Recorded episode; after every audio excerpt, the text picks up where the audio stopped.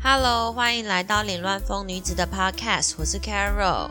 超过一个礼拜没有更新了，这礼拜超级忙的，所以就往后延。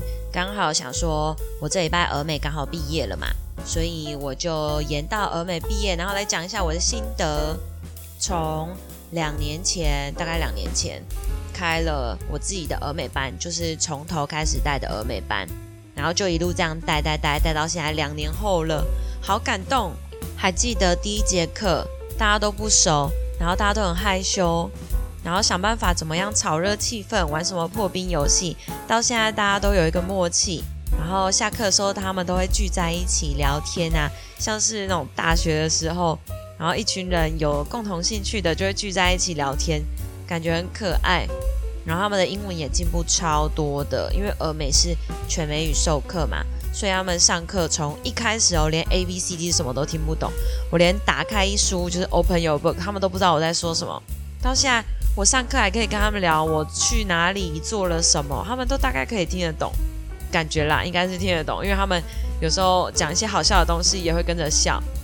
终于要毕业了，两年其实过蛮快的，虽然说这两年经历了两次线上课，线上课真的超级痛苦，尤其是。对俄美的小朋友来说，没有办法，就是实际玩游戏啊、丢球啊，只能玩这种线上的网站上面的游戏，真的挺无聊的。这礼拜刚好我们有一个颁奖典礼，然后请他们各自讲一下感言啊，然后说他们最感谢的老师是谁。大部分的孩子是讲我没错，不过我觉得是因为我就站在旁边给他们压力。但是听到他们讲我的时候，真的很感动，甚至有几个女生。小女生讲到差点哭出来，害我也就是眼眶泛泪，然后赶快开个玩笑，然后让他们回座位，就是把他们带到长大，带到毕业，真的是很欣慰。只是之后他们升上来，好像大部分都还是会到我的班，所以希望他们可以更努力，因为接下来的东西会越来越难。希望他们不要放弃，希望我也不要放弃。为了要庆祝我带的俄美班级全部都毕业了。所以我就去买了一个礼物送给我自己，就是我已经观望大概一年多的一个杯子，就是量杯，应该很多人都有被他们广告打到吧，很漂亮。可是网络上的评价就很两极，有人说他拿到的杯子不会漏水，然后就是使用起来都很棒，然后不会太重。但有人说杯子很重，里面再加饮料又更重，然后还容易被刮伤，然后有的会漏水，我就。看了很久，想说到底要不要买。其实我已经有一大堆杯子，我就是那种杯子控。星期五早上上完家教，然后家长把他这整个月的上课费用转给我之后，看着那笔钱，就想说，我这么辛苦到底是为了什么？存这些钱，虽然说也没存多少啦，就觉得我做了这么多，然后上课上这么辛苦，然后只赚了这一点点钱，还要把它存起来，什么都不能花。觉得太委屈自己了，所以我礼拜五中午在上班前就直接跑去巨蛋买了一组那个量杯，我直接就挑了一个喜欢颜色，跟他说我要经典套组的，然后还挑了两个猫咪的吸管套，我就直接挑没有看价钱，跟他说包起来，然后不管多少钱我也没看，我就直接拿卡给他刷，幸好最后没有超过没有超过我这个月的家教费用啦。可是这样加起来也要一千五哎，就好了，不算便宜。但是你看了心情就很好。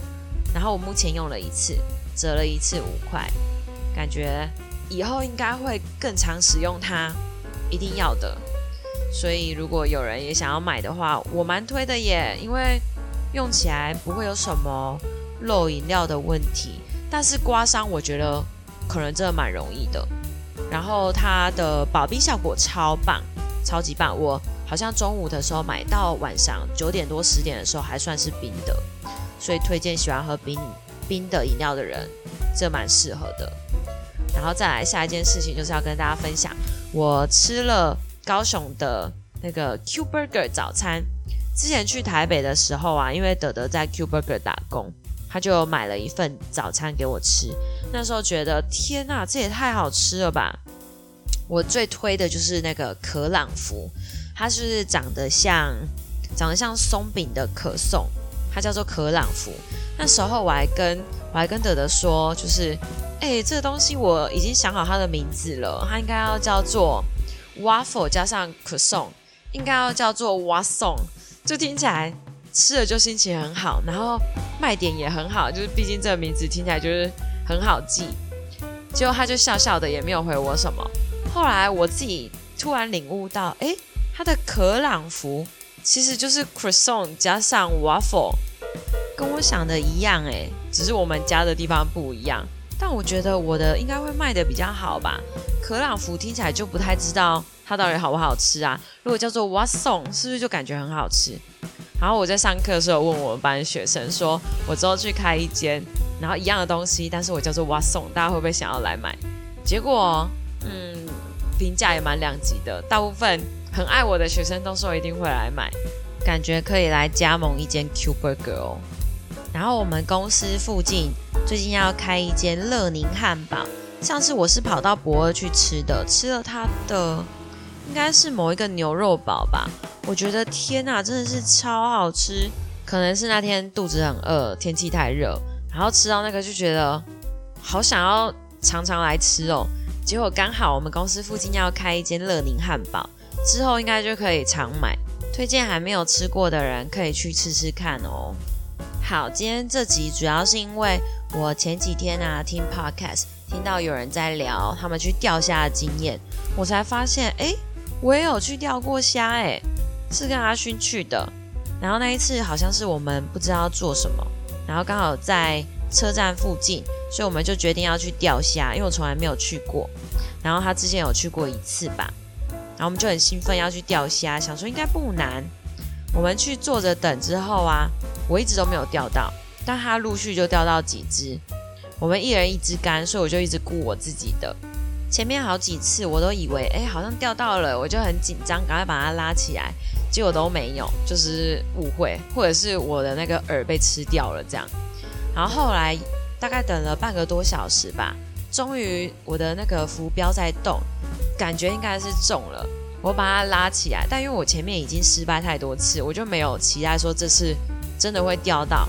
就把它拿起来的时候，有一只我自己觉得啦，当下觉得好大的虾子，然后我就吓到，想说怎么会钓到？可是同时又觉得很惊讶、很开心，这样，然后我就把那个杆子拉起来，然后就很兴奋跟阿勋说：“哎，你看我钓到了。”结果，因为那个你把杆子拉起来的同时，那个线就会越来越靠近你，所以表示虾子也会越来越靠近你。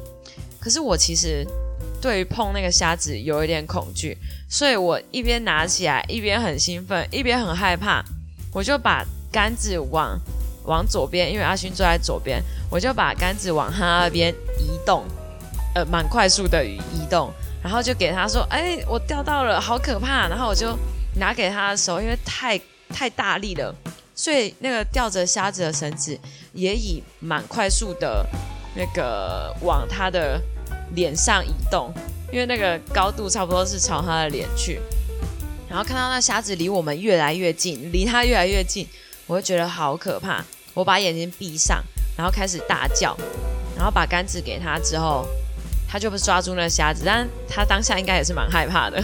毕竟我把虾子直接朝他的脸上就是扔过去，然后后来我张开眼睛之后发现，嗯，就是整池旁边的人都在看我，他就有点尴尬，但这蛮可怕的哎，就是一直在动的虾子，然后朝你飞奔过来。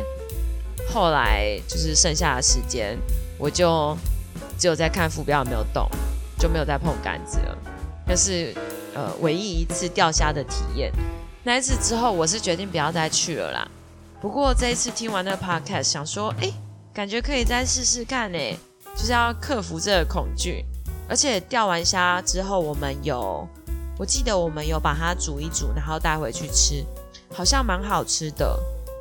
自己钓的一定好吃啊，对不对？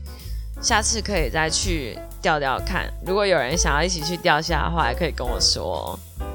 然后这个礼拜一，我跟同事去打羽毛球哦。我真的觉得，因为我只有去过嘉禾羽球馆，那边真的超闷的。我们大家就只是进去大概十分钟吧，全部的人都暴汗，不知道是好是坏。但希望下次可以换一间有冷气的室内羽球馆。然后下礼拜，哎，不是下礼拜，下个月要约大家去攀岩，有兴趣的人可以跟我说，我们再一起去攀岩。好，那今天就先这样子啦，I love you guys，拜拜。